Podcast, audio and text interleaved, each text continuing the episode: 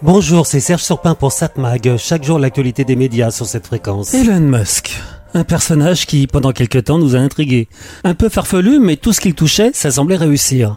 Après tout, PayPal, qu'il n'a pas créé, mais qu'il a développé, a été bien utile pour pouvoir payer sur Internet. Après tout, Tesla, qu'il n'a pas non plus créé, mais qu'il a développé pour en faire une entreprise automobile la plus rentable du monde, bah ça marche. Après tout aussi, il a participé à la création d'OpenAI en 2015, l'entreprise dont on parle aujourd'hui tant depuis qu'elle a mis sur le marché le fameux ChatGPT. Il a participé à la création donc d'OpenAI, mais il a quitté l'entreprise en 2018 officiellement pour ne pas créer de conflit d'intérêts. Après tout aussi, Elon Musk a réussi assez bien dans la conquête spatiale avec sa société SpaceX qui doit lancer la plus grande fusée existante. Bon d'accord, certains de ses projets n'ont pas forcément été de grande réussite. Il voulait, avec sa société Boring Company, supprimer les bouchons des grandes villes avec l'installation d'un réseau de voies souterraines. Les essais n'ont pas vraiment été concluants, bien au contraire. Pas concluant non plus Hyperloop, une sorte de train fonctionnant sous vide capable de se déplacer à plus de 1200 km heure. Mais tous les projets d'Hyperloop qui ont fait pourtant rêver sont soit abandonnés, soit en stand-by, ce qui est tout comme.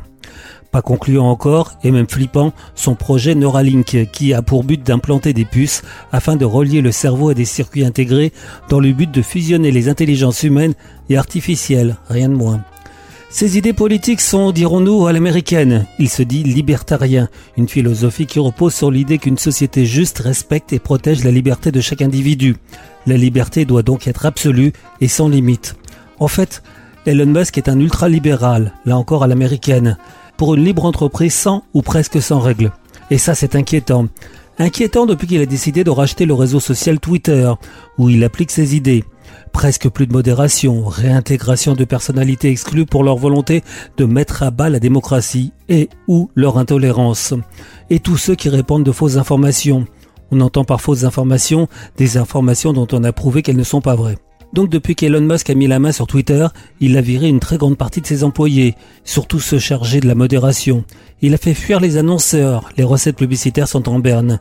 Il a voulu compenser en faisant payer les certifications, ce qui permet d'être certain qu'un compte n'est pas faux. Et maintenant, comme il n'est pas les médias, en tout cas ceux qui font leur travail, et encore moins ceux qui sont indépendants des grands groupes financiers, et encore encore moins tout ce qui ressemble à un média public, il leur met un tampon supposé être infamant, médias financés par l'État. Même ceux qui ne sont pas financés par l'État, mais qui sont financés par leurs auditeurs ou leurs téléspectateurs, comme PBS ou NPR aux États-Unis. Radio-Canada et CBC, les médias publics canadiens, ont décidé ainsi de ne plus collaborer avec Twitter depuis qu'ils ont été dénoncés comme médias financés par le gouvernement. D'autres médias comme la BBC devraient suivre. Le problème pour ces médias, et tous ceux qui refusent les méthodes d'Elon Musk, c'est de trouver un autre réseau social équivalent à Twitter. Euh, il y en a, hein, mais ils sont pas vraiment crédibles. Twitter était super utile pour s'informer. Et Elon Musk le sait, il en profite. Mais la nature ayant horreur du vide, on va bien trouver une solution. D'ailleurs, Facebook travaille sur le sujet. D'autres devraient suivre. Au fait, la dernière d'Elon Musk demandait un moratoire de 6 mois pour le développement de ChatGPT face aux risques majeurs pour l'humanité. Ah ouais? Bon, pourquoi pas? Cela n'a pas empêché Elon Musk d'annoncer le lancement du projet TruthGPT une intelligence artificielle qui recherche la vérité maximum et qui essaye de comprendre la nature de l'univers, rien que ça. Ça rappelle d'ailleurs Truth Social, le réseau préféré de Donald Trump, depuis qu'il a été viré des autres réseaux car il ne pouvait plus répandre ses délires. Et ça, c'est vraiment pas un bon signe. Peu de chance qu'on suive Elon Musk dans ce projet-là. 7 Mag, l'actu des médias.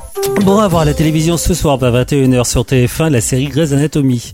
France d'une série, L'école de la vie. Margot. France 3, faut pas rêver. Carnaval à la folie. Cette fois-ci, Philippe Gouget se balade du côté de Nice, du côté de la vallée d'Aoste, du côté de Rio, du côté de Toulouse, et euh, voilà, tous les carnavals. Je pense que ça peut être assez sympa. France 5, la grande librairie. La vie la vie ici et ailleurs. Comment avoir les pieds sur terre quand on dirige un pays? Sommes-nous seuls dans l'univers? La poésie permet-elle d'atteindre les étoiles?